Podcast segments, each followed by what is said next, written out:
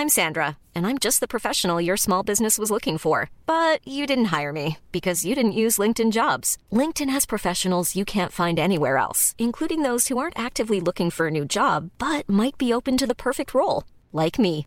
In a given month, over 70% of LinkedIn users don't visit other leading job sites. So if you're not looking on LinkedIn, you'll miss out on great candidates like Sandra. Start hiring professionals like a professional. Post your free job on linkedin.com/people today.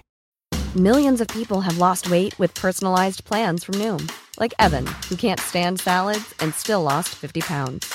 Salads, generally, for most people, are the easy button, right? For me, that wasn't an option. I never really was a salad guy. That's just not who I am. But Noom worked for me. Get your personalized plan today at Noom.com. Real Noom user compensated to provide their story. In four weeks, the typical Noom user can expect to lose one to two pounds per week. Individual results may vary. Wow. Nice. Yeah. What you're hearing are the sounds of people everywhere putting on Bombas socks, underwear, and t-shirts made from absurdly soft materials that feel like plush clouds. Yeah, that plush. And the best part? For every item you purchase, Bombas donates another to someone facing homelessness. Bombas. Big comfort for everyone. Go to bombas.com slash ACAST and use code ACAST for 20% off your first purchase. That's bombas.com slash ACAST. Code ACAST thank you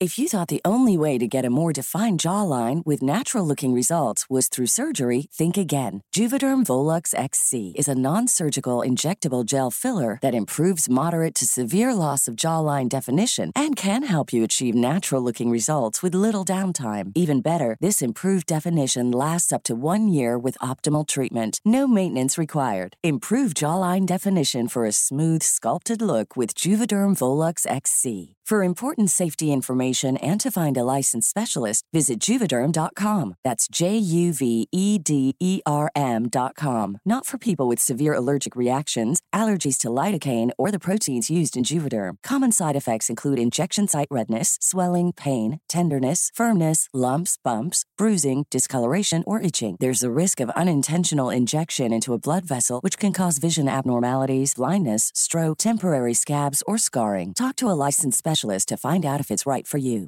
I'm Sandra, and I'm just the professional your small business was looking for. But you didn't hire me because you didn't use LinkedIn jobs. LinkedIn has professionals you can't find anywhere else, including those who aren't actively looking for a new job but might be open to the perfect role, like me.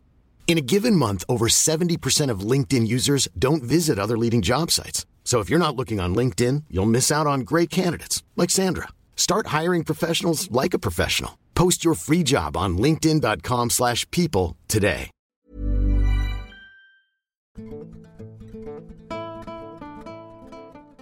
I had just moved to the Ozarks and it was a crisp October afternoon. After work, I decided to head out for a quick bow hunt, eager to explore my new surroundings. The air was cool and refreshing, the perfect conditions for an impromptu adventure. As darkness fell, I climbed down from my perch and began making my way up the ridge to walk out. Suddenly, I heard the most god-awful guttural bellows coming from deep within the holler. It sounded like it was only 300 yards away at most. Being a man of reason, I sat down and tried to process what I was hearing. I went through the list of possibilities. Cat, no bear, no hog, no owl, no. The hair on the back of my neck stood up and I quickly made my way to my truck. When I got home, my wife could see the confusion written all over my face. I told her what I heard and together we did some research, looking up various animal noises.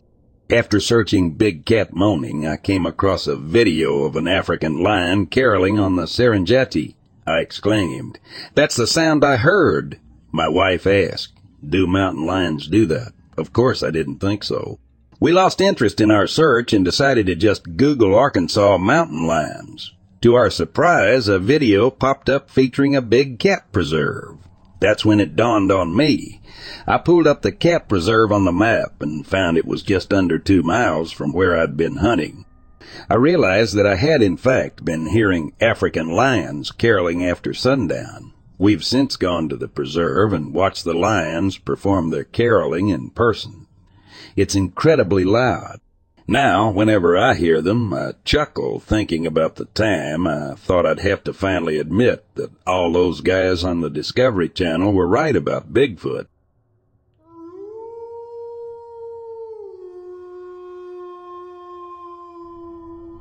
The town of Willowbrook, nestled peacefully in the heart of the countryside, was my home.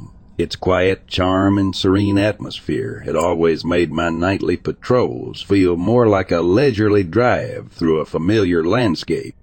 Crime was a rare occurrence, an anomaly that seemed out of place in this idyllic community. My shifts consisted of cruising through the deserted streets, exchanging friendly nods with the few late night workers and occasionally assisting lost tourists in finding their way.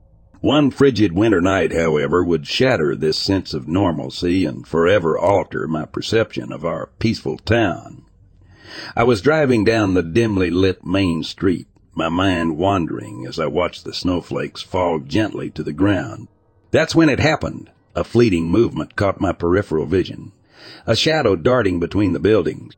Instinct and duty kicked in immediately. I made a swift U, turn and followed the path the figure had taken. As I parked my cruiser and stepped out into the biting cold, the mist of my breath mingled with the frosty air. Willowbrook had taken on an eerie stillness, accentuated by the blanket of snow that coated the ground like a pristine white sheet. The hush seemed to amplify the crunch of my footsteps as I followed the trail. The trail led me to an old abandoned factory at the outskirts of town. The building was notorious for its haunted reputation, a hotspot for daredevils and teenagers who dared each other to venture inside. My flashlight sliced through the darkness, revealing broken windows, rusted machinery, and walls adorned with graffiti that had faded into obscurity. Then a muffled cry pierced the silence, reaching my ears like a whisper in the wind. My heart quickened its pace as I moved forward, driven by an inexplicable urgency. The labyrinthine corridors seemed to stretch endlessly, evoking a sense of unease that pricked at my nerves. Finally, I ascended a decrepit staircase that led to the upper floors of the building. The cries grew louder, echoing off the decaying walls. With every step, my flashlight's beam illuminated the peeling paint. In cracked plaster, I entered a room suffused with pale moonlight filtering through a cracked window. And there, in the corner of that moonlit room, I found her. A young girl, huddled and shivering. Her clothes were tattered, her eyes wide with fear. Slowly I approached, my voice gentle as I sought to reassure her trembling form. Her lips moved, forming words that barely reached my ears. He's still here. Before I could react, the room plunged into darkness. The flashlight's beam flickered and died, leaving us engulfed in a pitch. Black void. My heart hammered in my chest as I drew my service weapon and reached for my radio, calling for backup. But instead of voices, static was the only response that crackled through the airwaves. Whispers, Disjointed, haunting whispers seemed to emanate from all directions. Panic threatened to consume me, but I couldn't falter now. Unseen figures seemed to close in around us, the darkness pressing closer. I reached out, my fingers finding the girl's trembling hand.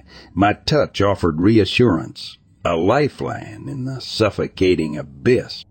In that inky void, the girl's voice trembled as she confessed. He never left this place. The weight of those words hung heavy in the air, a chilling confirmation of the unseen threat that surrounded us. But then, like a beacon in the dark, a flicker of light pierced the gloom. The sound of sirens cut through the whispers, growing louder until the room was awash in red and blue. Backup officers streamed in, their flashlights sweeping over the room. The oppressive whispers subsided, replaced by the reassuring sounds of concerned voices and the echoing of footsteps. In the aftermath, the puzzle slowly unraveled. The girl, missing for a year, had been held captive by an individual who had made the abandoned factory his hideaway. He had manipulated the building's eerie reputation to his advantage, using it to shield his sinister actions. As the sun rose over Willowbrook, the town's facade of peacefulness remained intact. Yet I knew the truth. The haunting reputation of that old factory had been forever transformed by a real story of survival and bravery. Officer Rachel Martinez, the one who patrolled the quiet nights, had faced down the darkness and emerged victorious. The town's serenity was no longer a facade, but a testament to the unwavering dedication of those who stood guard in the shadows.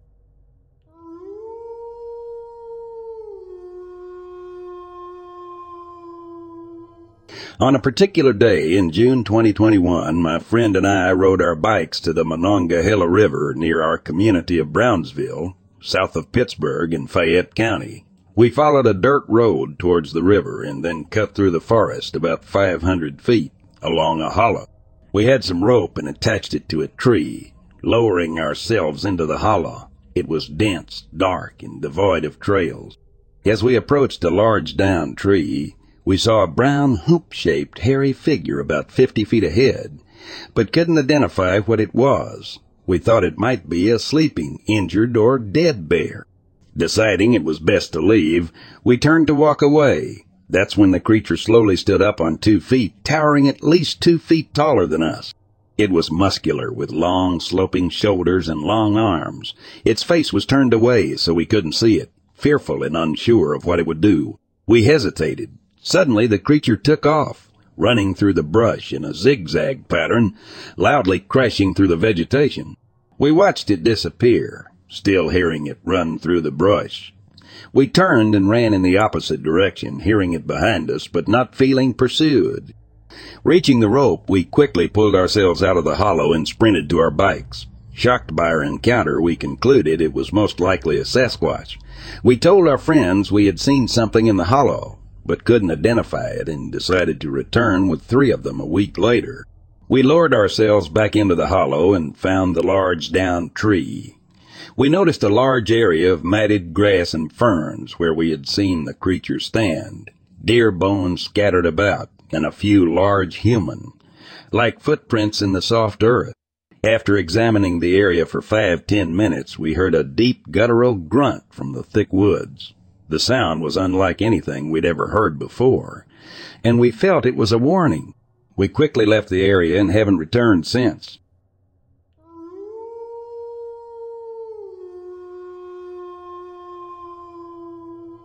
Growing up, my best friend lived in a house with a large backyard that bordered the woods.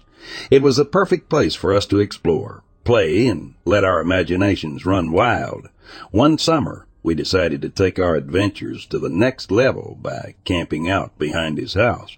We eagerly set up our tent, stocked it with snacks, and prepared for a night of ghost stories and laughter. As dusk settled in, we gathered around a small campfire, our faces lit by the flickering flames. We took turns telling scary stories, each one more spine-chilling than the last. Despite the eerie tales we shared, we felt safe knowing that my friend's house was just a short sprint away. Eventually, we crawled into our tent, our bellies full of marshmallows and our minds buzzing with excitement. We whispered to each other the darkness surrounding us like a thick, comforting blanket. Just as we began to drift off to sleep, an ear-splitting screech shattered the stillness of the night. The sound was unlike anything we had ever heard before. It was as if someone were dragging two pieces of metal together producing a noise so terrifying that it made our hands tremble and our hearts race. We exchanged wide-eyed glances, the fear in our eyes mirroring each other's. Neither of us wanted to be the first to unzip the tent, but we knew we had to get to the safety of the house. With our hearts pounding in our chests, I mustered the courage to pull back the zipper, revealing the inky blackness beyond. We scrambled out of the tent and bolted towards the house, our legs pumping furiously as we tried to outrun whatever creature had made that horrifying sound. Once we were inside, we slammed the door behind us, our breathing ragged and our bodies slick with sweat. Despite the relative safety of the house, we couldn't shake the fear that something was still out there, waiting to come crashing through the window and snatch us away. We huddled together, our eyes darting between the windows and the locked door as we tried to convince ourselves that it was probably just a cougar or a mountain lion. Though such animals were rare in our area, the thought provided some small comfort as we clung to each other in the darkness. The night passed slowly, each creak and groan of the house making us jump in fear. As the first light of dawn finally broke through the curtains, we exhaled a collective sigh of relief, grateful to have survived the night. Years later, the memory of that terrifying screech still haunts us. Though we never discovered the true source of the sound, the experience remains etched in our minds, a chilling reminder of the unknown lurking in the shadows.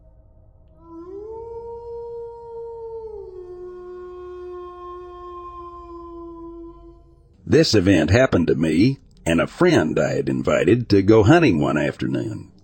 He was from out of town and we were in southern Louisiana in an area with thick woods and tall palmettos.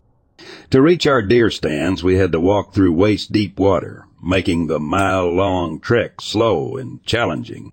My friend wasn't used to this terrain, but managed to keep up. I helped him climb up to the first deer stand, which was 15 feet off the ground, and told him I'd pick him up half an hour after dark since my stand was half a mile further.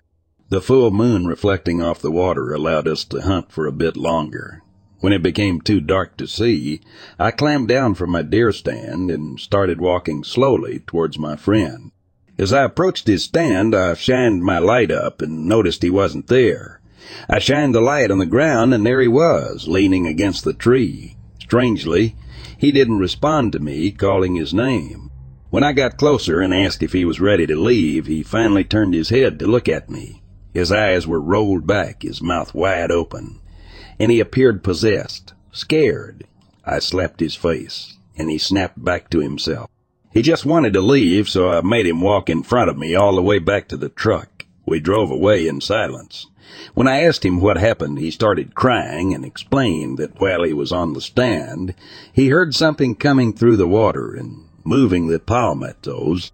When it got close, he saw a man who looked like he had been skinned alive. Terrified, he climbed down and hid under the stand against the tree.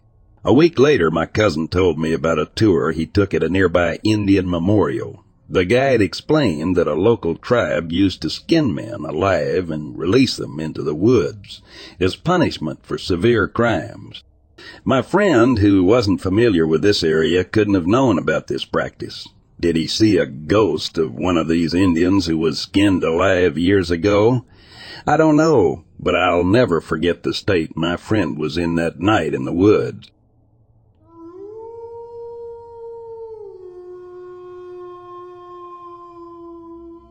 For years I had heard stories of strange happenings at Offutt USAF base in Nebraska, where I worked as a trooper. I never put much stock in ghost stories or paranormal occurrences, but that all changed one fateful evening.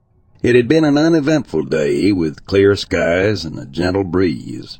As the sun dipped below the horizon, I decided to take a walk around the base. I strolled past the barracks, the mess hall, and the training facilities, eventually making my way to an old, disused building. It was said to be the epicenter of the ghostly happenings. As I entered the musty, dimly lit structure, I couldn't help but feel a sense of unease. The air was thick with tension, and the shadows seemed to dance on the walls. I walked further into the building, my footsteps echoing through the empty halls.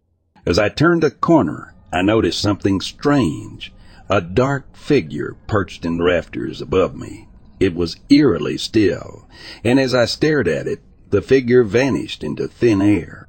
I shook my head, chalking it up to a trick of the light, and continued my walk. Moments later, I encountered another figure, this one standing in a doorway. It seemed to be wearing an old military uniform, its features obscured by darkness. I called out to it, thinking it might be someone playing a prank, but as I approached, the figure disappeared through the locked door, leaving me dumbstruck. Feeling my heart race, I cautiously continued through the building, trying to make sense of what I had just witnessed. The air grew thick with the unmistakable scent of cigar smoke, a smell I would later learn was associated with the ghost of a former base commander who had died in a fire. The scent grew stronger as I ventured further into the darkness. Suddenly I felt a hand on my shoulder, causing me to jump. Whirling around, I came face to face with another soldier named Mark. He had been stationed at the base for years and was well acquainted with the ghostly tales. He had seen me enter the building and, knowing its reputation, had come to check on me.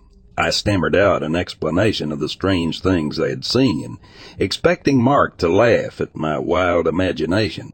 Instead, he nodded solemnly, confirming that he too had experienced inexplicable events within the building's walls. We left the building together, the weight of the paranormal experiences heavy on our minds. From that day on, I couldn't deny the ghostly presence at Offutt USAF base. Mark and I became close friends, and we would often find ourselves discussing the supernatural occurrences and sharing stories of our encounters with the unknown. The base held many secrets, and I couldn't help but wonder how many more mysteries lay hidden within its walls. Despite my initial skepticism, the ghostly happenings at Offutt USAF base had become an undeniable part of my life and my work as a trooper.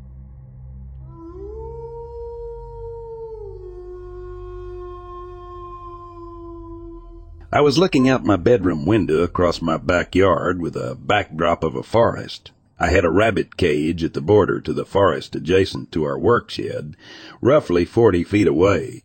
I witnessed a six foot tall white rabbit with a dark vest facing the door to my pet rabbit's cage. I went into shock as I was beginning to be skeptical of such things as the Easter Bunny as I was aging out of the concept.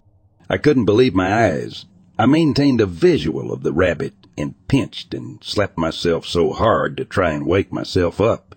The pain confirmed I was not dreaming. I rubbed my eyes. The giant rabbit was still there. I threw open the single pane window which led to the backyard facing the rabbit cage. I yelled at the rabbit, Hey, I see you. I tried to volley up into the window to leap out and run to the rabbit in my tidy white kid's underwear, but couldn't make it up out the window. It turned, looked at me, and took a series of bounds at high speed into the forest. I called my little brother, and he had arrived at the window as the giant rabbit disappeared into the Douglas firs. I woke my parents and even a neighbor. I quizzed them as to a possible Easter costume, but I knew no one could make leaps at that speed nor have such a detailed costume, and why run for that matter. They all had a good laugh at my expense. I explored my pet rabbit's cage and surroundings as well as the forest soon after trying to get a sense of what occurred. No tracks, no trace evidence was left behind. The memory haunts me to this day because of the absurdity of the situation. For some reason, I thought I would Google this strange experience, such as the one I had observed in my youth as it stands out in my mind to this day. Your witness's story came up in my feed, and I have goosebumps as I write this. I am in disbelief and a little embarrassed, but feel compelled to tell you my story, because this is beyond coincidence and indicates something bigger is going on. Currently, I'm a retired police officer and forensic artist residing in central British Columbia. I have witnessed strange things in my life and career, but this childhood memory was so strange and not a hallucination. It feels like a relief to recount it, embarrassing or not. Thanks for your time.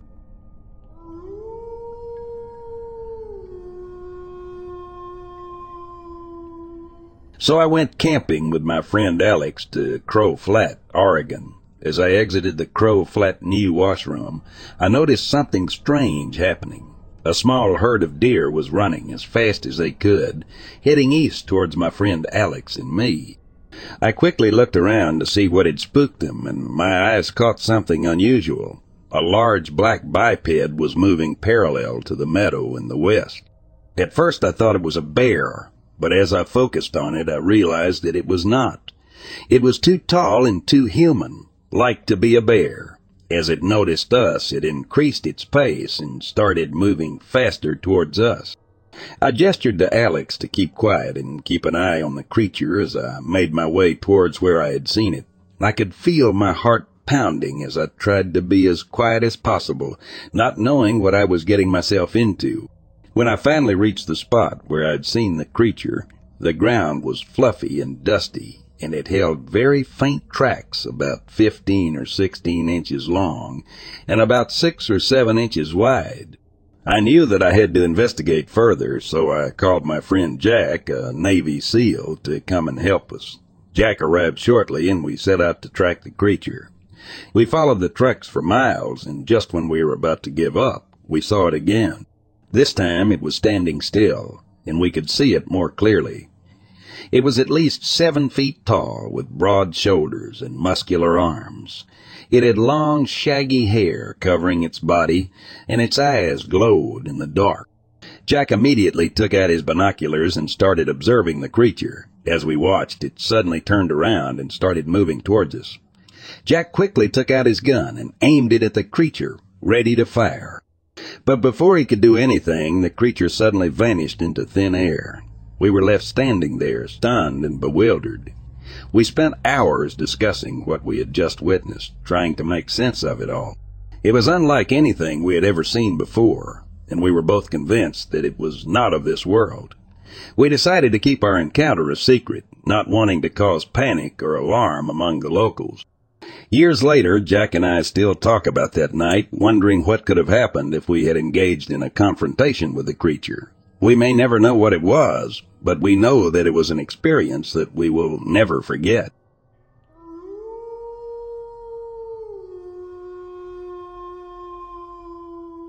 A few weeks ago, my buddy and I decided to go elk hunting in an area with a lot of bear sign. There were poop and trees that were all scratched up. We decided to spike camp in some timber. I slept on the ground while my buddy slept in a hammock. In the middle of the night, I woke up to something walking around outside my tarp. At first, I didn't think much of it, so I listened to it, milling around for a bit before falling back asleep. The next morning I asked my buddy if he had heard anything walking around. He told me that something had actually walked into his hammock. He heard it approaching, and then it hit the strap on his hammock before moving off. We weren't sure what it was, but it was definitely unsettling. It was more unsettling for my buddy than it was for me.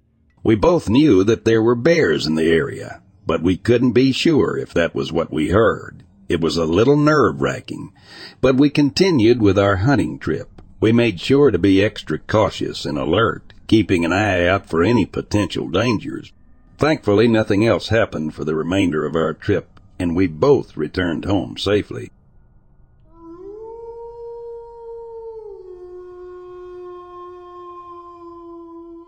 I drove south on Pine Grove Road and pulled into a spot near Laurel Lake, parked my truck, and got out. I hiked into the nearest woods along an unmarked trail. I carry a rather large revolver in a shoulder holster for self-defense. As I was about to sit down on a stump, I unzipped my coat and placed my hand in my gun to check it as it felt shifted. The second I put my hand on it all, hell broke loose. There was a loud crashing sound of branches breaking and something heavy hit the ground I turned and lost my footing and fell to the ground. As I lay there, something ran past me. I not only heard it, I could feel it in the ground. Leaves were falling all around me. I got to my feet, looking all around. But there was nothing I could see, and I quickly left. I hiked back to the parking lot, jumped in my truck, and moved to a different place in the park near Fuller Lake. I went to a picnic table and sat down trying to figure out what just happened. It was about two hours later when as I'm sitting there thinking I heard the sound of about five or six large trees breaking in half and then a splash in the water. I cannot emphasize enough how loud this was. It sounded like a Mack truck crashing through the woods and into the lake next to me. I jumped up looking around and there was nothing. There were three people around me and no one reacted, not even a dog nearby. I was the only one that heard it, from what I've recently read. These things can read your mind and project thoughts and images and sounds to you. Thinking back on it, I believe when I put my hand on my gun, something jumped out of that tree and ran like hell. And as strange as it sounds, it was invisible. Then it followed me and projected a sound to scare me back. The main reason I believe it was a Sasquatch is that there are tree bends and branch formations in many parts of the park. All of them are perfectly aligned to the north and south. People may never report them there, but I think they are very much there.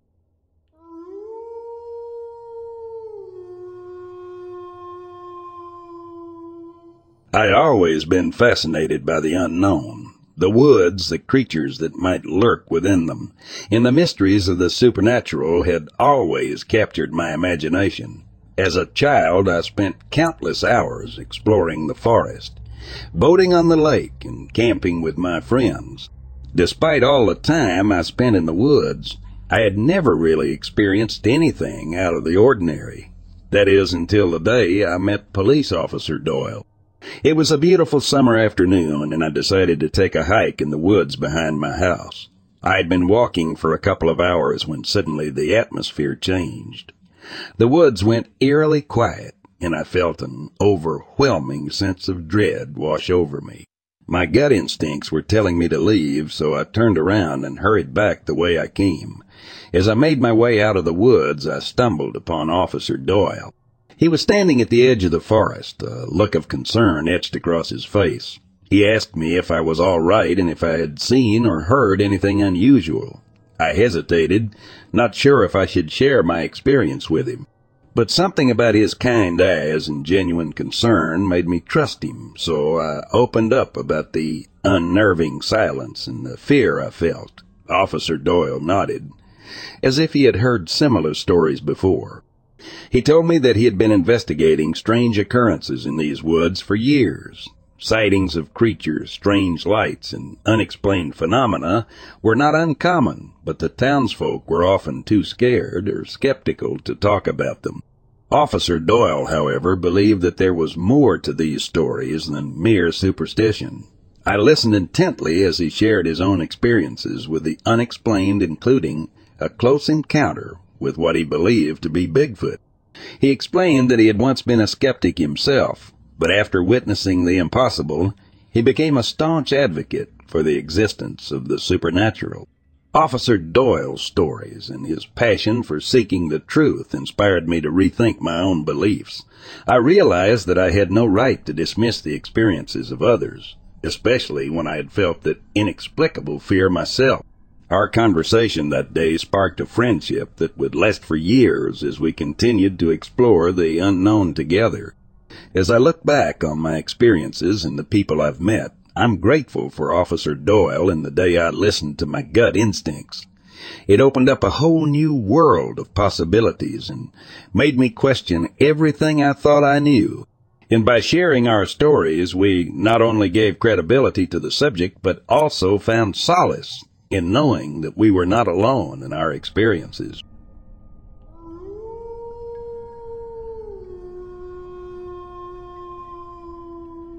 One of my favorite things about living in Washington is the eeriness of its forests.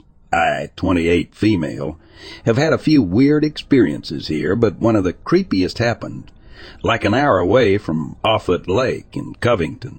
You got me with the Weyerhaeuser because I would always pass Weyerhaeuser if on the way to the home of a guy. 30 male, I was seeing. It was 3 a.m. And we were outside with the dog letting her conduct a business transaction and smoking a cigarette. I had started this routine because I would have a hard time sleeping at his house. He would come outside with me most of the time, but if he didn't, I would be okay alone on the front porch with the pooch.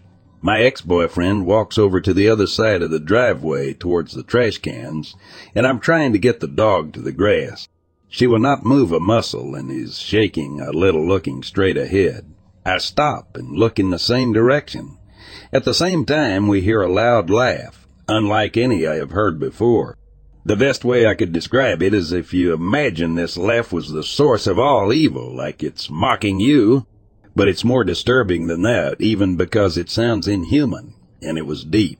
The length of the laugh was like a ha and abruptly stopped. We freeze and look at each other, trying to comprehend what we just heard.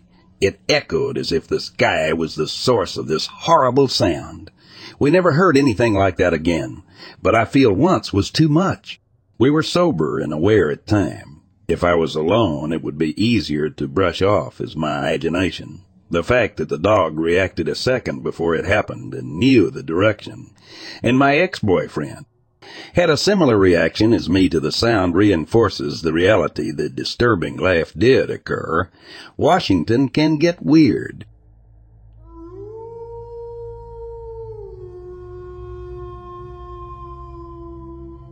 There's one spot in Tucker, Georgia that never fails to give me chills. John's homestead. This old vacant farmhouse sits in disarray alongside a busy highway, surrounded by a few acres of woods, two century old churches, and old cemeteries. It's a strange patch of land that feels disconnected from the bustling urban communities around it. The history of the place is vague.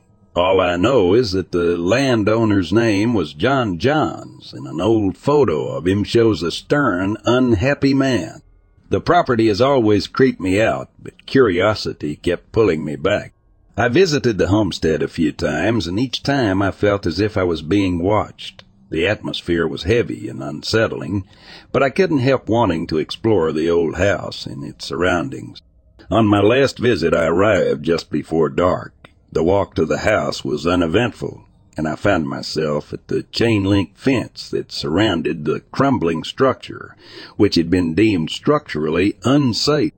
The inside of the house appeared pitch black, even though the doors and windows didn't seem to be completely boarded up. Suddenly I realized that darkness was falling quickly and the familiar feeling of unease began to wash over me. I decided to leave and started walking back towards the trail. Just as I re-entered the wooded area, I heard a loud thud. My first thought was that a tree limb had fallen, but the sound wasn't accompanied by any snaps or cracks. I hesitated for a moment before continuing towards my car, the darkness now almost complete. I couldn't shake the feeling that something was off about this place. A few days later, I read in the news that human remains had been found just a few feet from where I had heard the noise. The county never released any details about the identity of the body or what had happened, even after a year had passed. So many questions remain unanswered. What's so special about this particular crumbling house? Why has this small stretch of woods remained undeveloped? What did I hear that night and who was found dead? The mystery of John's homestead continues to haunt me and I can't help but wonder if there's something more to this eerie patch of land than meets the eye. As the urban landscape continues to encroach on this small, seemingly forgotten corner of Tucker, the secrets hidden within its shadows may never be revealed.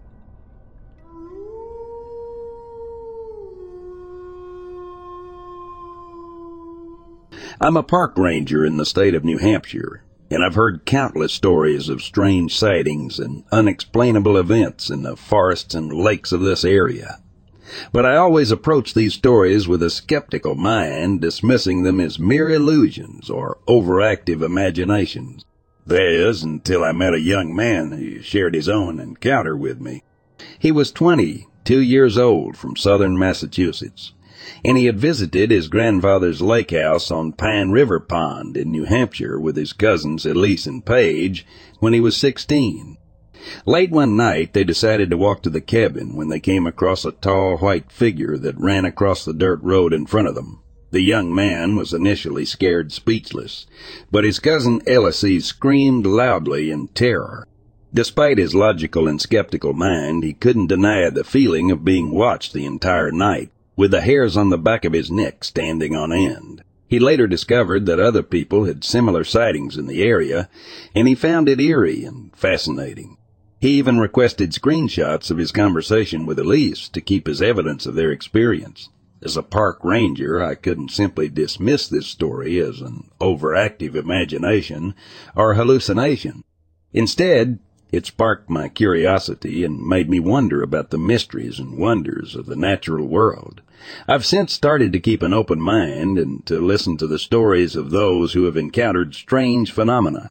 Who knows what other secrets and mysteries lay hidden in the forests and lakes of New Hampshire?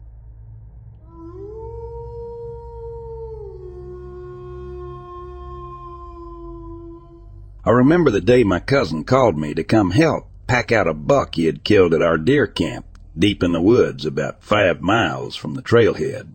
I loaded up my Polaris and made my way to the trailhead. Here I saw two men donning their packs and preparing to head in. I exchanged greetings and quickly made my way to camp. After successfully packing out the meat, we made our way back to the trailhead where we noticed one of the men, the younger one, sitting alone on his tailgate. He approached us and struck up a conversation about the hunt, but then he asked us a strange question. He asked if we had seen an older man on our way back, explaining that his father had dementia and he had lost sight of him while hiking. I couldn't help but wonder why the son would let his father out of his sight in the first place. Nevertheless, we had a long drive ahead of us and we were physically exhausted, so we offered to contact someone when we got cell service. The man declined and we headed home. Later that night at 10 p.m., an alert from one of our cell cameras came through. It was a picture of the missing older man, nowhere near the area where the son claimed to have lost sight of him.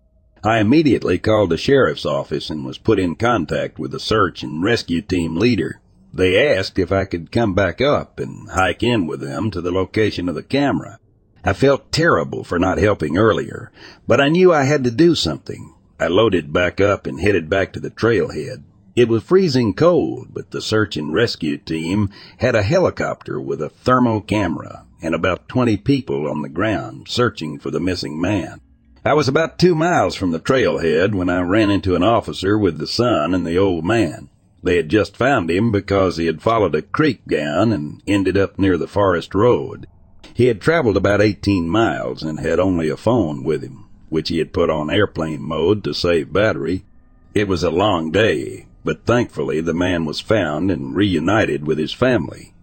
I couldn't help but feel guilty for not helping earlier, but I was glad I could help in some way. It's a reminder to always be vigilant and lend a helping hand when needed.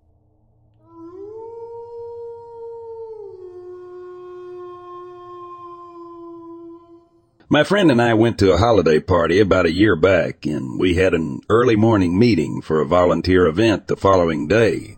It was around 12:1 a.m. when we decided to leave the party, but my friend realized that she forgot to buy drinks for the meeting in the morning. Not wanting her to have to wake up earlier than she had to, I offered to drive her to a nearby grocery store that happened to be open late. On the way there, we realized that it was super quiet and there wasn't any other cars around, which is pretty typical if it would been a weekday, but it was a Saturday, and usually Saturdays are busy until 3 a.m. in our city. Nonetheless, we drove on and reached the store. As we drove in, we saw a lady literally appear seemingly out of nowhere, dancing around in a very free-looking way. I don't really know how to describe her outfit other than almost pirate like. There were pieces of cloth hanging off of her outfit. Her face was pale white with dark but neat eye makeup, and her hair looked like it might have been really big dreadlocks with more cloth, or maybe even feathers tied into it. We quickly pulled into a far parking spot, well away from her, and practically sprinted into the store. And when we looked back, she was gone. Not sure if this matters, but I figured I would include the ambience of the store as well in case this is a cross dimensional experience. The lights were dim with some flickering, and when we first walked in, there was a couple, about middle aged, and I think the woman was pregnant, if I remember correctly, whispering to, seemingly, the only employee. When they spotted us, they stopped talking and watched us walk down the juice aisle. Needless to say, my friend said she changed her mind and wanted to leave. When we first stepped out, we both happened to look to our left and saw the woman from earlier standing still at the opposite end of the parking lot. We immediately booked it to my car, got in, and locked the doors. But when I tried to start it, it wouldn't. I had just bought the car a couple of weeks prior from a certified dealership, and the car never had and still never has to this day given me issues. Luckily, after a few turns of the key, my car started and we left. In my rear view mirror, the Entet danced towards my car again, but it was almost as though she was sprinting because she was moving so quick towards us. Once we made it back over the hill towards our homes, it was as though every single car that had been on the other side of the hill appeared and the town was as busy as usual. I still have no idea who, what we saw, but I know very well that there was no way that what we experienced was natural of this world. If anyone has opinions on what creature or entity we saw that night, please share. As much as I'm still scared of that incident, I am anxious to know what we experienced.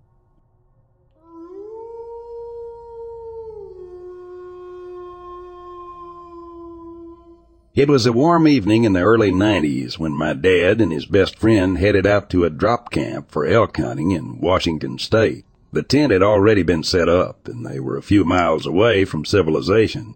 The tent was an aisle frame with two separate rooms divided by tent material. They never zipped up either room to keep the air flowing, and the breeze was just right. They had been surrounded by elk on the first evening of their arrival, but the next four days there was not a sight or sound of an elk. On the last night, they were lying in their cots in the back room, and it was pitch black outside. My dad woke up without knowing why and heard a scraping noise coming from the front room, as if a stick was coming through the tent side. He could see his friend sitting up on his cot, and a backpack full of gear came flying through the curtain doors and rolled in between them. The backpack had roughly 30, 35 pounds of gear and rolled six feet after hitting the floor. My father and his friend sat on their cots with arrows nocked and pointing at the curtain walls. They were both unarmed except for their bows. My father was scared and couldn't understand how he didn't hear anything. The forest was dead silent until the birds started chirping in the morning. My father never hunted in that area again. The incident had left him traumatized. The fact that something could come in undetected and throw a backpack without making any sound was unsettling. They had experienced something otherworldly and unexplainable.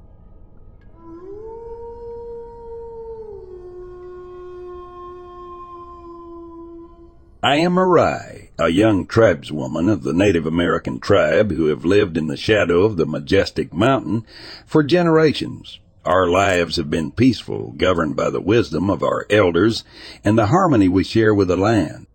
But lately a dark cloud has fallen upon our tribe. We have been plagued by a series of unexplained and brutal animal attacks, leaving us terrified and questioning our place in this world. The elders believe that these attacks were the work of a mysterious and powerful unknown predator lurking in the dark corners of the land.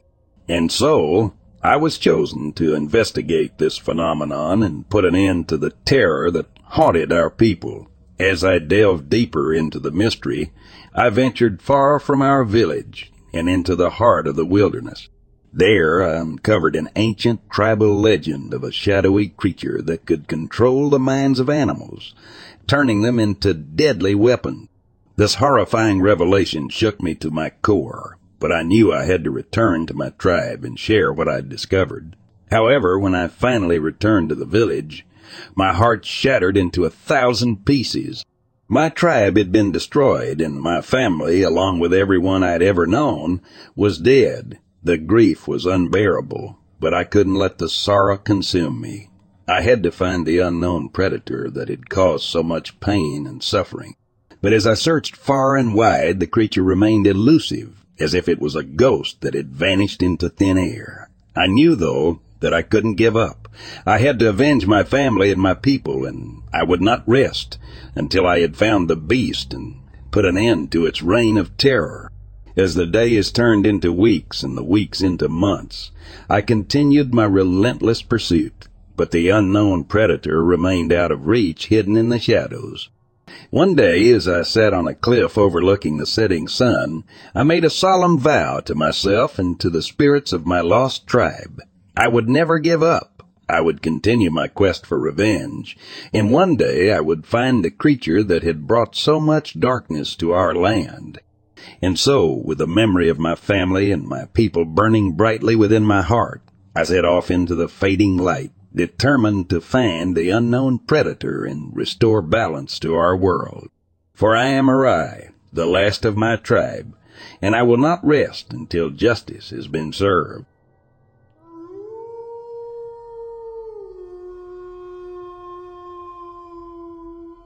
I've got a strange story to share that happened at the United States Army base at the Presidio in San Francisco, California. It was about the sighting of a human-like creature walking on all fours with pointed ears and fangs. I remember walking back to my quarters around 2.30 a.m. when I heard some strange sounds coming from the nearby forest, As I looked over, I saw what appeared to be a naked man with glowing eyes hunched over right by the edge of the trees. But it wasn't until this humanoid creature began walking on all fours that I realized something was not right about the situation. This was no man, I realized. I watched as the creature jumped over a five foot fence with ease before disappearing into the forest. It was about six feet tall, had pointy ears, and long fangs protruding from its mouth. I thought the story would end there, but a few hours later there were two more reports of the same humanoid creature sighted around the same area. My fellow officers told a very similar story of a strange figure crossing the road right in front of their vehicles. This is where it gets interesting. That particular road was open to only Army personnel, so this means something from outside the base had somehow gotten in the forest. Another officer told a strikingly similar story about seeing this werewolf-like figure walking on all fours and jumping over a locked gate to get past it. We can't be sure of what exactly we saw, but there really is no other explanation than something very strange was roaming around the Presidio that night. I don't want to speculate about what this creature was, but I do admit it would be hard for somebody in the area to have an exotic pet without anybody knowing, since it's so vast and remote, with many places for animals or people to hide. Whatever was out there is, unfortunately, no longer around, or fortunately, depending on how you look at it. Hopefully somebody gets a good look at this thing the next time it decides to make an appearance.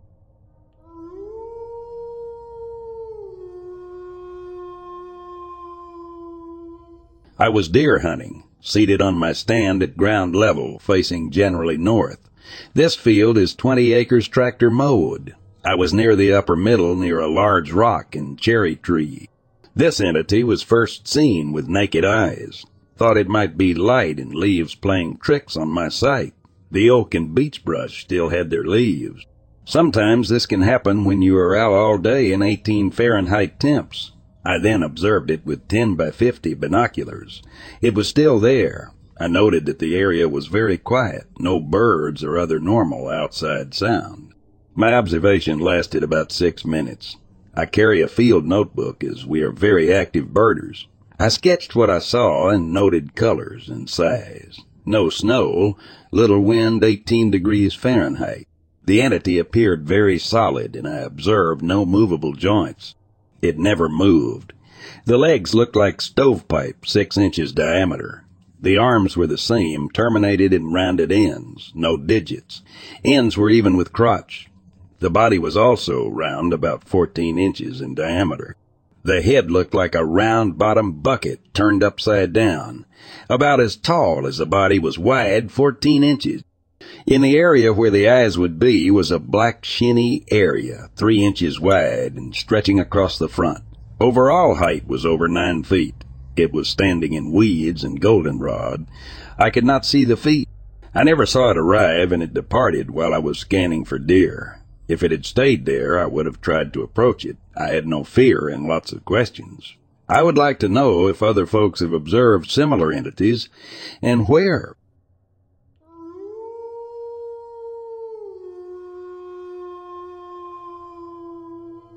As soon as I turned 18, my parents demanded that I got a job. When three months passed, I was still unemployed. They went out and did it for me. I got hired at my family's ranger business, supplied places with rangers, and we'd go out and protect the park for however long the rangers' owners could pay. I started in early winter. I was cold all the time. The job I was working at did not start until about nine at night, or at least my ship didn't. I had to work until nine in the morning, 12 hours, five days a week. The pay was all right. It was my first day at a new park. It was a ski resort, and they had hired rangers to act as security. We weren't really as qualified, but my family didn't have the greatest moral compass, so to speak. I started my shift. I talked with a little guy at the front. He said it was slow, not much happening. I was glad to hear this, sitting inside and doing nothing for 12 hours. That's what I'd normally be doing anyway. I went inside and met the guy I'd be working with. We'll call him Freddy. He was reading the paper and drinking coffee. First day, he had asked. Well, I never worked at this place before, but I've been working with Tony for quite a while. It's a good business. I trust him, he responded with a little chuckle and went back to sipping his coffee. Nothing happened for a couple of hours. We sat back and relaxed. It talked about our lives and even got into a funny conversation about my uncle. About three hours in, we heard a loud banging at the door. Freddie got up to open it. There was nothing there aside from a trail in the snow leading to the door. There wasn't much we could think about it. Maybe a bird or an animal. I don't know, Freddie said, getting back to a seat. I thought it was a bit weird for a bird to slam into the door fast enough to make a bang that loud and still somehow get back up and walk out of sight. I didn't say anything. I just shrugged. Whatever. After even more sitting and talking, Freddie got up and said that he was going to use the bathroom. He jokingly asked if I could hold on the fort, then went outside to use the restroom. I leaned back in my chair, quietly singing a Billy Joel song that had been stuck in my head, when Freddie basically kicked the door in, holding his hand. It was cut up and bleeding badly. I did not think to ask questions, so I shot up, ran to the first aid cabinet, grabbing the wrap and put it around his arm. What happened out there? I'd ask him. He looked at my eyes and opened his mouth. There was another super loud bang on the door. I rushed to the door and locked it. I didn't know what was out there, but I did not feel like waiting for it to realize the door was open.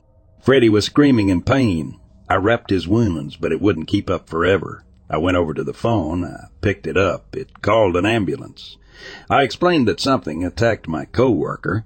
They asked what. I told them I don't know, and they gave me a half-assed, We'll send somebody, and I hung up. They asked to stand in line with him, but I didn't see how that would stop Freddie from bleeding out. Freddie slumped down, leaning against the table in the room. I slapped his face slightly to keep him awake.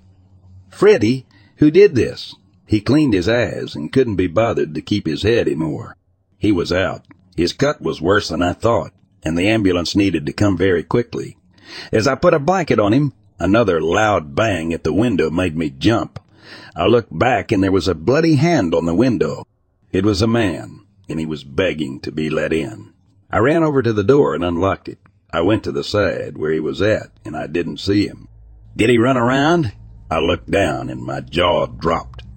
Right where he was standing was a trail of blood in the stand going around the wall. I broke out of my shock, turning the corner, and there were the culprits and just one wolf, but I know he wasn't the only one there. We both stood there looking at each other. He snarled and I gulped. I knew the time it took me to get the door was a lot less than it took him to get to me. I didn't want to risk it, just in case. I kept standing there. He took a step back. Maybe he's leaving. I thought to calm myself down. But he did not leave. He took a step back, and knowing what was coming, I ran to the door. He stopped. He lunged, biting into the flesh of my leg. I screamed out in pain, but at least he wasn't calling his pack, or so I thought. He started to tear flesh, and I foolishly attempted to shake him off. He was on there tight, ripping. I tried to push him off, but his teeth only sunk in deeper. Now, I'd put my right hand between my leg and the roof of his mouth, prying his teeth. I limped inside, slammed the door shut. I could see him, these loud bone noises popping and seeing him now stand up on two legs, looking at me through the door. How I was lucky I'd survived, I wasn't sure what to do. I was bleeding out pretty bad, and the only gun I had was in my Jeep that was left outside. That's when I saw more of these things. They were upright, walking wolves, and they were pacing around this place, moving back and forth, looking in the windows, waiting for one of us to come out. I sat there next to Freddie, holding him, holding myself, trying to keep myself conscious. I was bleeding pretty bad, and these things were out there. I counted at least three of them, three of the largest wolves I'd ever seen in my life. What was going on? As I remember things starting to fade, I couldn't tell you what happened next but the door burst open and several EMTs rushed in, attending myself and Freddie. They loaded me up on a stretcher, threw me in the ambulance, and the next thing I know, I'm being patched up. After this, I never heard from Freddie again. and I was quickly removed from that location and reassigned to a different one altogether. I was told nothing. I was not allowed to ask questions, and even now I live with a nightmare. A nightmare of strange wolves, very violent, and had I not made it back inside, I would have been torn to pieces. One, one, one.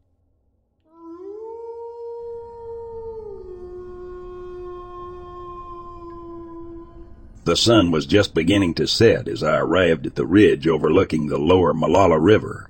I was a cryptid investigator, and I had spent countless weekends exploring the wilderness, searching for evidence of unknown creatures. This particular weekend, I was intrigued by the recent reports of strange rapping noises coming from this area. As I set up my camp, I noticed an unsettling lack of game, especially considering it was hunting season. With my gear ready and a sense of anticipation building, I settled in for the night, listening carefully for any unusual sounds. As darkness enveloped the landscape, I suddenly heard it, a distinct rapping on a tree, not too far from my campsite. Excited, I grabbed a branch and began to rap out my own patterns in response. Over the course of 15 minutes, I heard raps coming from three other locations, each with their unique patterns.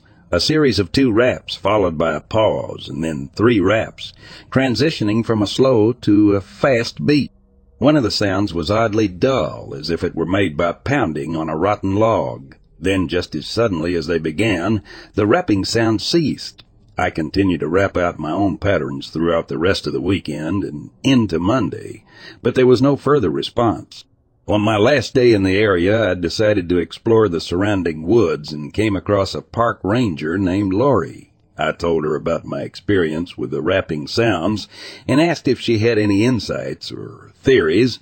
Well, Lori began, I've heard those rapping noises too, and I've always wondered if it might be another hunter or a child playing around. But I've also considered the possibility that we might be communicating with an unknown species. It sounds like something straight out of Star Trek, doesn't it? We both laughed at the comparison, but the idea of communicating with a mysterious creature was both thrilling and unnerving. As I packed up my gear and prepared to leave the ridge, I couldn't help but feel a sense of wonder and curiosity. The rapping sounds remained unexplained, and the thought of an unknown predator lurking in the woods continued to haunt my imagination. As I drove away from the lower Molalla River, I promised myself that I would return someday, hoping to unravel the mystery behind the rapping sounds and uncover the truth about the enigmatic creatures that may dwell within the depths of the forest.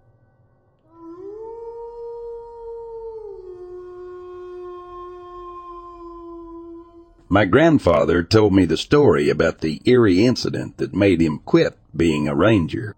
My grandfather used to work to be a park ranger in Uganda and had many stories to tell us about misbehaving teenagers who thought it was funny to stay illegally in the park overnight, white supremacist tourists who think they could hunt any time, and even indigenous people who believe the land belonged to them. But this time he told me the story why he resigned from being a ranger, as he thought it was old enough to hear this creepy story, and after hearing it, I'm thankful for him quitting, or else I probably wouldn't be here today. One day, he and his co-worker, we'll call him Sam, went out to patrol at night. As they were walking, they saw a very high, unusual amount of snake activity everywhere. Ignoring it, they continued on their job, and they had heard multiple trumpets of elephants and saw many zebras running in no particular direction, just away from the place that he and his co-worker were going deeper into the depths of the forest. They assumed that it was somebody, possibly teenagers, causing trouble. This made them cautious and alert for danger. They continued going deeper in with their rifles loaded and lamps in front of them. Then they saw a blue shimmery light glowing in the shape of a circle in the forest. It looked to be like a portal. My grandfather had advised his co-worker to examine it. As Sam leaned in to touch it, he was immediately sucked in like a vacuum. Now, I'm not relating Derek to trash, but who touches a portal? After waiting a few moments for Derek to come out, but as expected, he didn't. My grandfather ran away from the portal and towards the cabin of rangers. There, he shared this unnatural incident with the rest of the rangers who slept there. They collectively decided to go check it out the next morning. The next morning, they went to the same place when my grandfather saw the portal. There was no portal and no sign of Derek either. His co-workers then did not believe him and said that Derek must have slipped drugs and hallucinated the whole thing. My grandfather resigned after that. He did not want to see more supernatural incidents happening, and also did not want to die. And there was a huge cover-up that happened with Derek and him disappearing. Is he still alive in some alternate universe? Did he turn into something like a ghost? Is he dead? Nobody knows.